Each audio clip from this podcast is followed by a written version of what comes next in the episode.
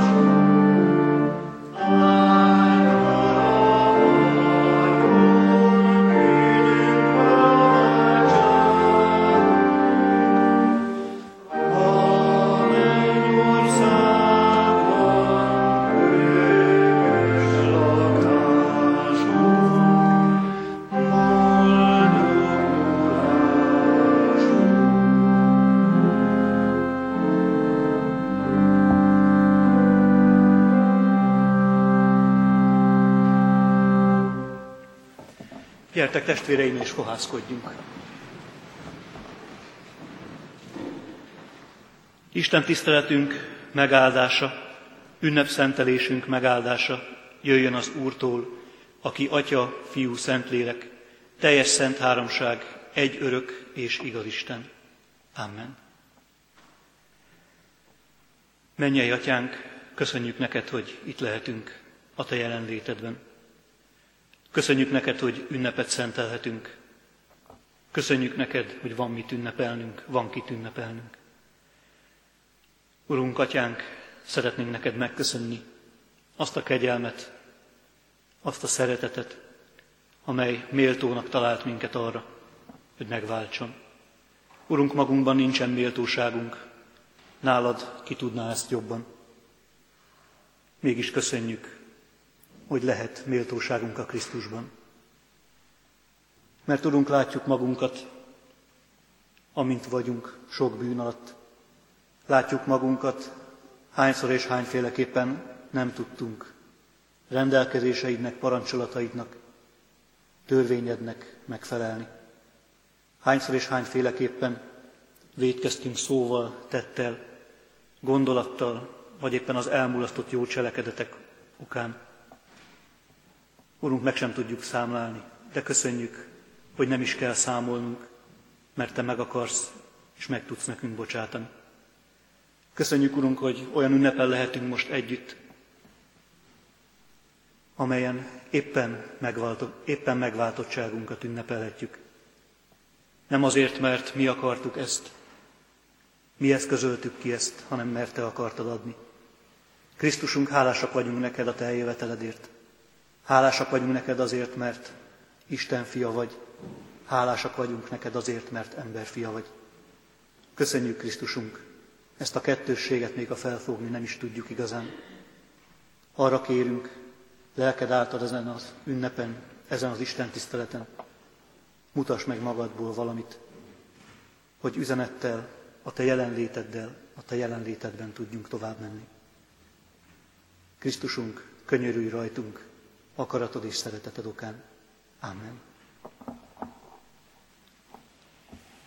Testvéreim, az ige, amit most ezen az Isten tiszteleten felolvasok közöttetek, és melynek alapján az Úr lelke segítségével szeretnék szólni is hozzátok.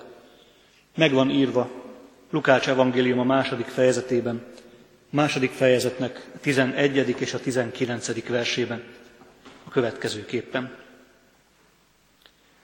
Üdvözítő született ma nektek, aki az Úr Krisztus a Dávid városában.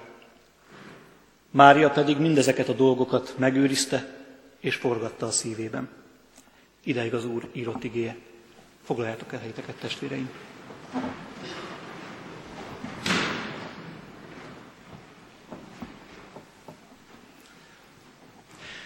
Nem tudom, hogy mostanában mekkora vajon a lottó főnyereménye.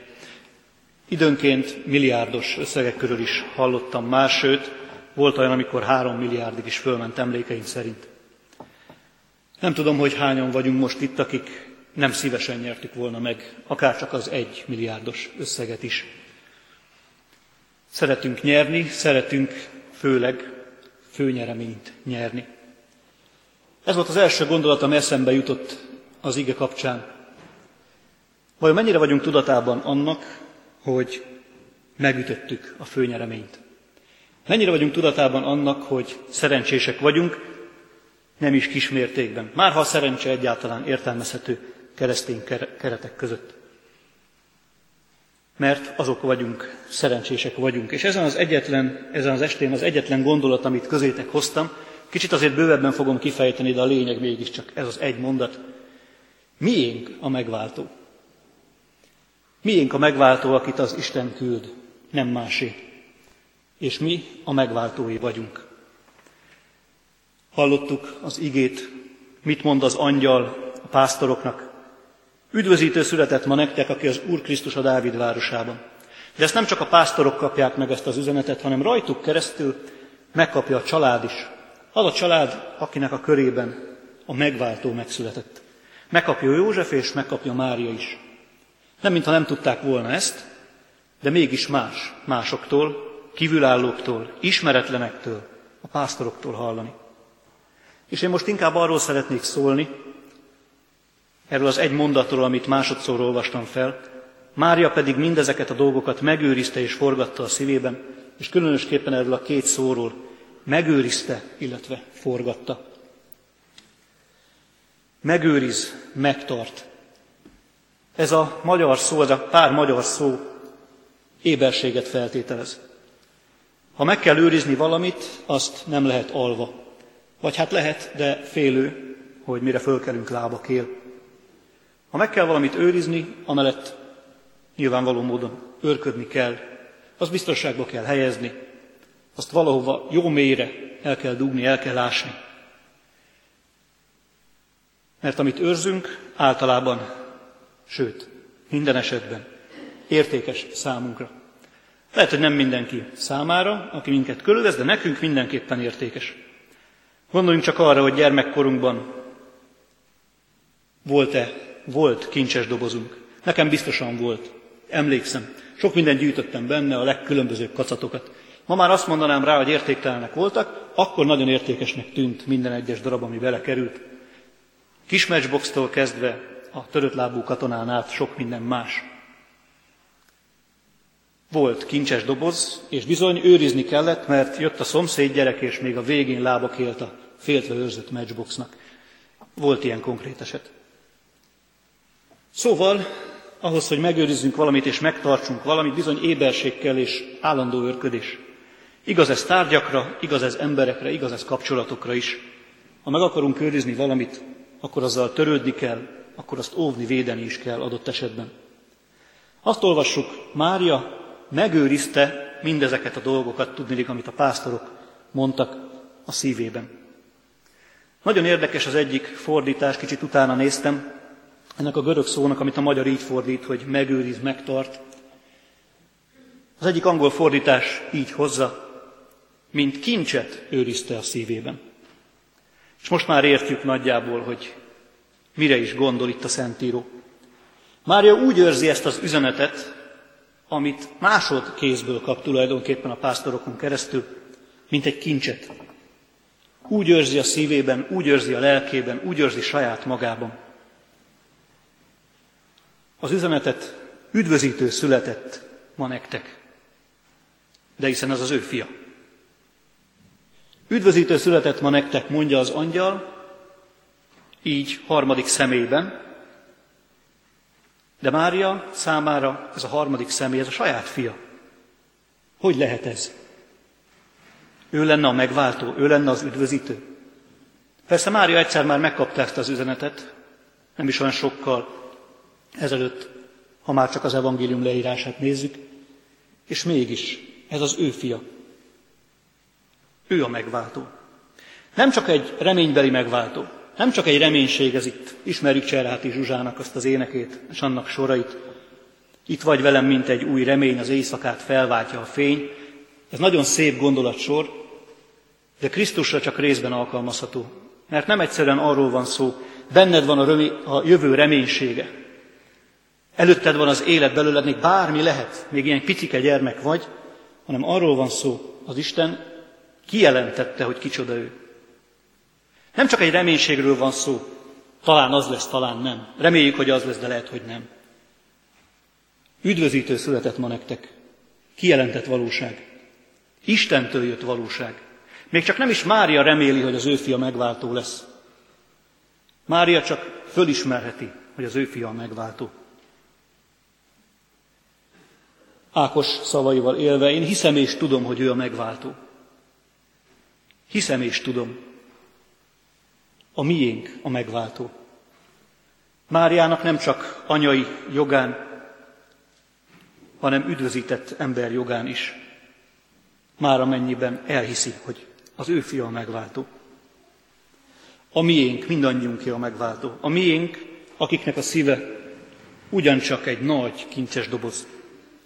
Egy olyan kincses doboz, amiben nagyon sok minden van. Nagyon sok kincsünk van, amit őrzünk, amit féltve óvunk, még olyan dolgok is, olyan javak is, amik nem feltétlenül vannak javunkra.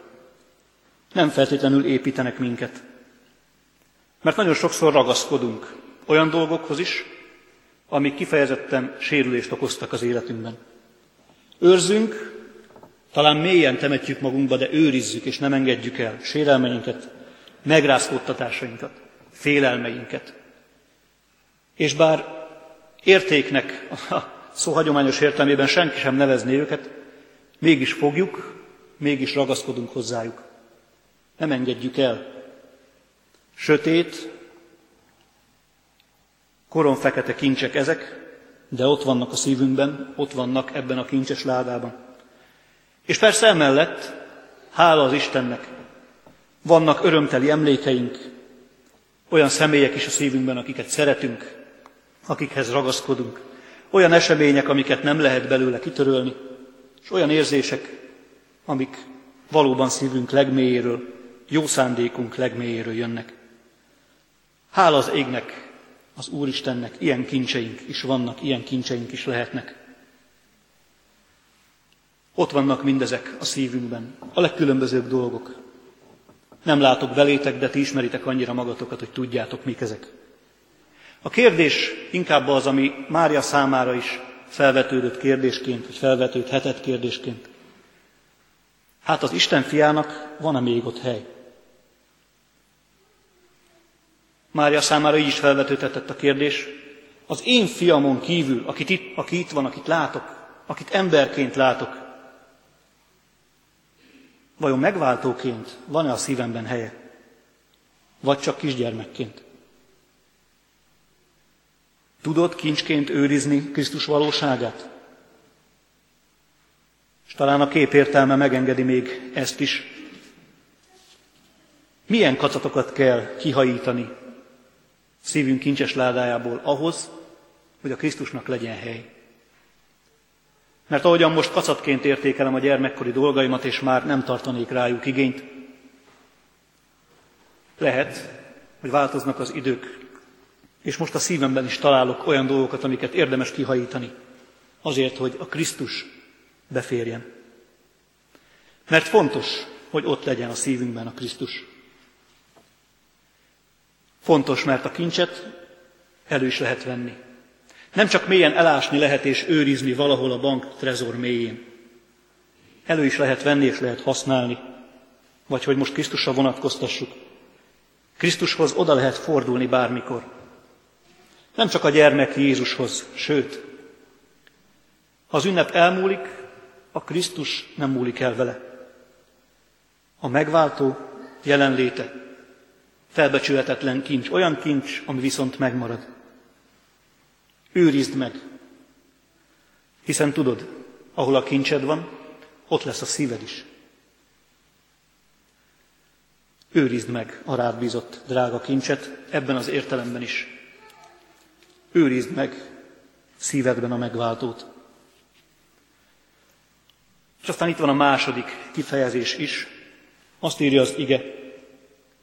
Mária nem csak, hogy megőrizte ezeket a dolgokat szívében, hanem forgatta is azokat. És itt egy picit meg kell állnunk, mert a magyar kifejezés nem teljesen adja vissza a görög kifejezés jelentését. Mert az, hogy forgatok valamit a szívemben, vagy forgatok valamit az eszemben, az tulajdonképpen csak gondolkodásbeli cselekvés. Hát úgy gondolkozom rajta, úgy forgatom magamban, de különösebb erőfeszítést nem igényel. Időnként gondolkodok rajta, időnként nem. Forgatom a szívemben, de ez nem különösebben megterhelő dolog.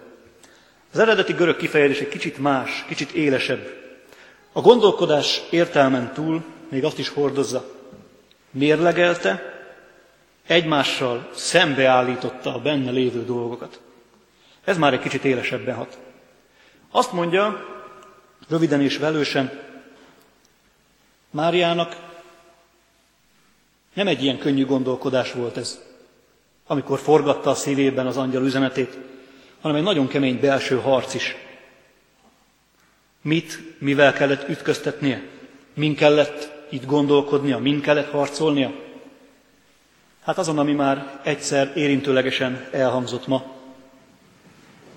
hogy az Isten fia, a megváltó, egyszerre az ember fia is.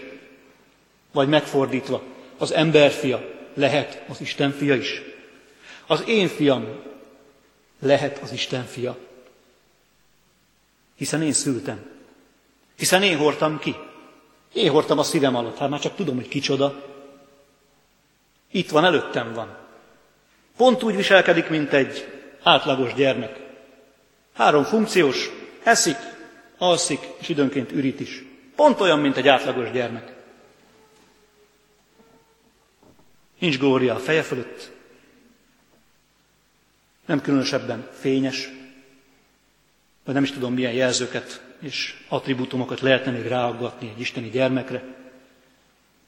Ez az én fiam, egy embergyerek. És mégis azt üzeni az angyal, üdvözítő született ma nektek, aki az Úr Krisztus a Dávid városában. És azt mondják a pásztorok, ő az. Az én gyermekem. Az én gyermekem. Most akkor az enyém vagy az Istené? Mindkettőnké. Hogy lehet ez? Rövidre zárva a kört, tényleg elmerjem hinni, hogy az én fiam a messiás? Ez egy nagyon nagy harc. Elmerjem hinni. Elmerjem hinni az angyali üdvözletet. Áldott vagy te az asszonyok között. Elmerjem hinni, hogy az Isten cselekvése ez, ami velem történt. Elmerjem hinni, hogy ez az átlagos esemény valami egészen különleges. Kétségek vannak Máriában. Lehet, hogy nem ütközik ki, lehet, hogy nem túl látványos, de azért ott van. Pedig az angyal üzenete egyértelmű. Nem hagy kétséget, azt mondja, üdvözítő született ma nektek. Nincs ott talán, nincs ott lehet. Üdvözítő született ma nektek. Az üzenet egyértelmű. Ami nem egyértelmű, az a szív. Ahol a harc van, az a szív.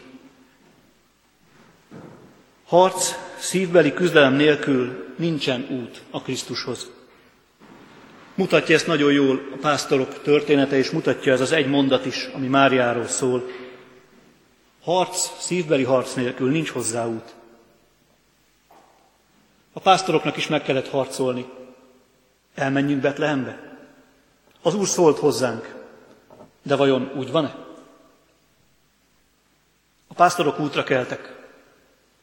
Szerették volna látni. Volt bennük annyi kíváncsiság, sőt, volt bennük annyi hit, hogy elmenjenek. De nekik is meg kellett harcolni. Mi van, ha tévedünk? Mi, ha, mi van, hogyha csak látomásunk volt, és ez nem ért igazából semmit, de ez nem valóság? Akkor bolondnak fognak minket nézni. És aztán ott van Mária is, akinek meg kell szintén harcolnia ezt. Ha én a megváltónak tartom ezt a gyermeket, akkor úgy is kell hozzá viszonyulni. De rajtam kívül ki tudja még ezt? Azon a néhány pásztoron kívül ki tudja még ezt? Nem fognak őrültnek nézni? Nem fognak Isten káromlónak nevezni? Nagy harc ez. De nélkül a harc nélkül nincsen út a Krisztushoz. Nekünk sincs. Ahogy a matematikához, úgy Krisztushoz sem vezet királyi út. Egyen-egyenként kell elérnünk ő hozzá. Már hajl akarunk kérni hozzá. Mert ezen az akaraton nagyon sok minden múlik. Ha nem akarok hinni, nem is fogok hinni. Ha nem akarok elmenni Betlehembe, nem fogok elmenni Betlehembe. Ha nem akarom elfogadni, hogy ez az én gyermekem, a messiás, akkor nem is fogom elfogadni. Ha nem akarom, nem lesz meg. És itt a történetnek vége is van. Ám dönthetek úgy is, hogy közelengedem magamhoz az Isten fiát. Megengedem magamnak, hogy bízzak benne, hogy bízni kezdjek a betlehemi gyermek megváltó voltában. Hogy abban, aki látszólag semmiben sem különbözik tőlem, tőlünk, mégis valaki egészen más. Mert ha előre tekintünk, azt látjuk, azért ezt a megváltót, ezt a messiást meg lehet fogni, ezt a megváltót törvény elé lehet állítani, ezt a megváltót meg lehet ostorozni, keresztre lehet feszíteni, sőt, meg lehet ölni. Szóval nagyon sok minden múlik azon. Megengedem a magamnak, hogy ez a látszólag gyenge, esetlen lény, akit közkeletűen csak Jézuskának szoktunk nevezni, ez az Isten fia, ez a megváltó. Mit nyerek vele? Az életet nyerem vele, a szabadságot nyerem vele, a megváltást nyerem vele. Kell a döntés, kell a hit döntése, enélkül nem megy. Enélkül az az este csak egy a többi közül, az a gyermek csak egy a többi közül. A későbbi életét nézzük, legfeljebb önjelölt megváltó.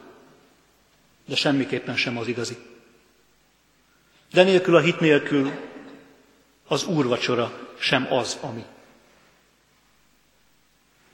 Enélkül a Krisztusba vetett hit nélkül csupán egy falat kenyeret eszünk és egy kort bort iszunk hozzá, és semmi más nem történik, mint ami egyébként otthon is történhetne.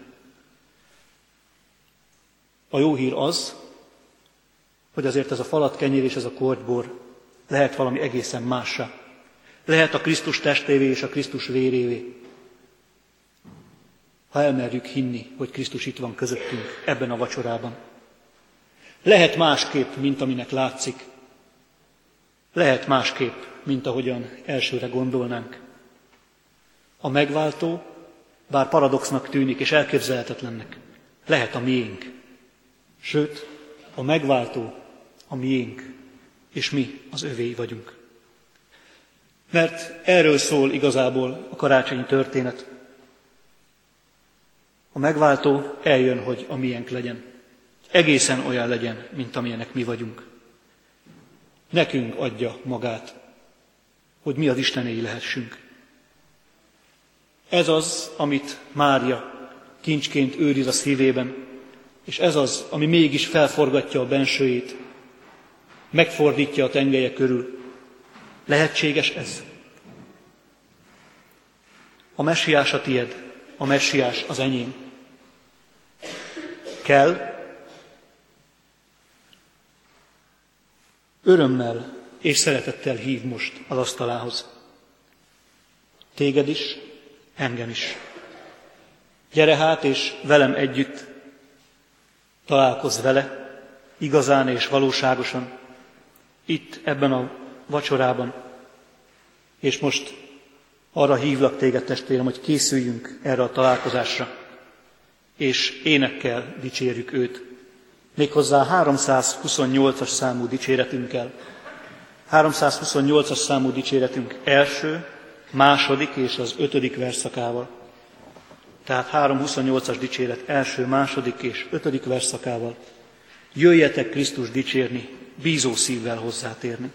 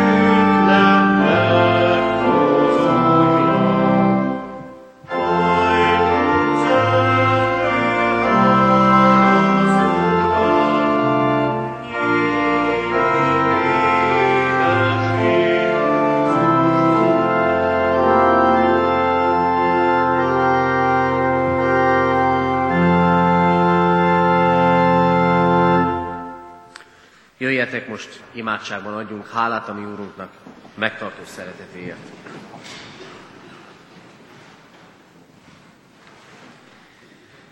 Örökkévaló Istenünk, csak dicsőíteni tudunk téged karácsony üzenetéért és csodájáért, hogy te a végtelen, örökkévaló Isten felvetted a törékeny, mulandó emberi testet. Áldunk téged, Isten ember voltodért. Áldunk téged azért, mert azért lehetett karácsony, és azért kellett testé lenni, hogy megvásd a mi életünket. És köszönjük neked, Urunk, hogy az úrvacsora közösségében is a látható jegyek által hirdeted azt a szeretetet, amely szenvedést és áldozatot vállalt értünk. És köszönjük, hogy sem emberré lételed, sem kereszthalálod és feltámadásod nem pusztán ismeret lehet számunkra, hanem ott forgathatjuk szívünkben, ott lehet életünk minden napján, és lehet számunkra személyes valóság. Urunk, Te tudod, milyen értékesnek vélt, értéktelen dolgokkal van tele a szívünk. Tudod, hogy kevesebb vagy több hely jut-e neked a mi lelkünkben, a mi életünkben. Kérünk téged, hadd tudjuk Pálapostollal együtt mondani, kárnak és szemétnek ítélünk mindent, Krisztus ismeretének páratlan gazdagságáért. Kérünk téged, Urunk, áld meg a mi életünket, hogy az a hitvallás, amit az imént tettünk, az apostoli hitvallásban és a fogadalomtételben naponkénti hitvallás lehessen, és ne csak a templom falai között. Könyörülj rajtunk, hogy amit ígértünk, hogy magunkat odaszálljuk neked, az is hadd legyen naponként megélt valóság. Ebben kérjük a te lelkednek segítségét, mert egyedül erőtlenek vagyunk mindehez. Kérünk, légy mellettünk kísértésekben, légy mellettünk kétségek között. És könyörgünk azért, Urunk, hogy akiknek nincs ünnepük, mert nincs veled való találkozásuk, hadd láthassák meg a megjelent üdvözítőt, ahogy mi láthatunk téged, és kérünk, használj ebben bennünket. Könyörgünk, Urunk, gyülekezetünkért, azért, hogy adj bennünk és közöttünk növekedést. Könyörülj rajtunk, és könyörülj a betegeken, a gyászolókon, az emlékezőkön, a terheket hordozókon, a magányosakon, és mindenkin, Urunk, aki látja, éli életének nyomorúságait. Urunk, köszönjük neked szabadító kegyelmedet, hogy elfogadtál, és úgy bocsátasz el bennünket, hogy megújítottad életünket. Köszönjük, hogy Krisztusért meghallgatod imádságunkat. Amen. Ti azért így imádkozzatok. Mi, atyánk, aki a mennyekben vagy, szenteltessék meg a te neved. Jöjjön el a te országod, legyen meg a te akaratod, amint a mennyben, úgy a földön is. Minden napi kenyerünket add meg nékünk ma, és bocsáss meg védkeinket, miképpen mi is megbocsátunk az ellenünk védkezőknek. És ne vigy minket kísértésbe, de szabadíts meg a gonosztól, mert tiéd az ország, a hatalom és a dicsőség. Mindörökké. Amen. Fogadjuk Isten áldását. Mindezek után Istennek népe, áldjon meg téged az Úr, és őrizzen meg téged. Világosítsa meg az Úr az ő arcát rajtad, és könyörüljön rajtad. Fordítsa az Úr az ő arcát rád, és adjon néked békességet. Amen. Záró énekünket énekeljük a 327. dicséretünknek mind a négy verszakát. 327. énekünket tehát végig énekeljük. Az első vers így kezdődik. Ó, jöjjetek hívek, ma lelki nagy örömmel.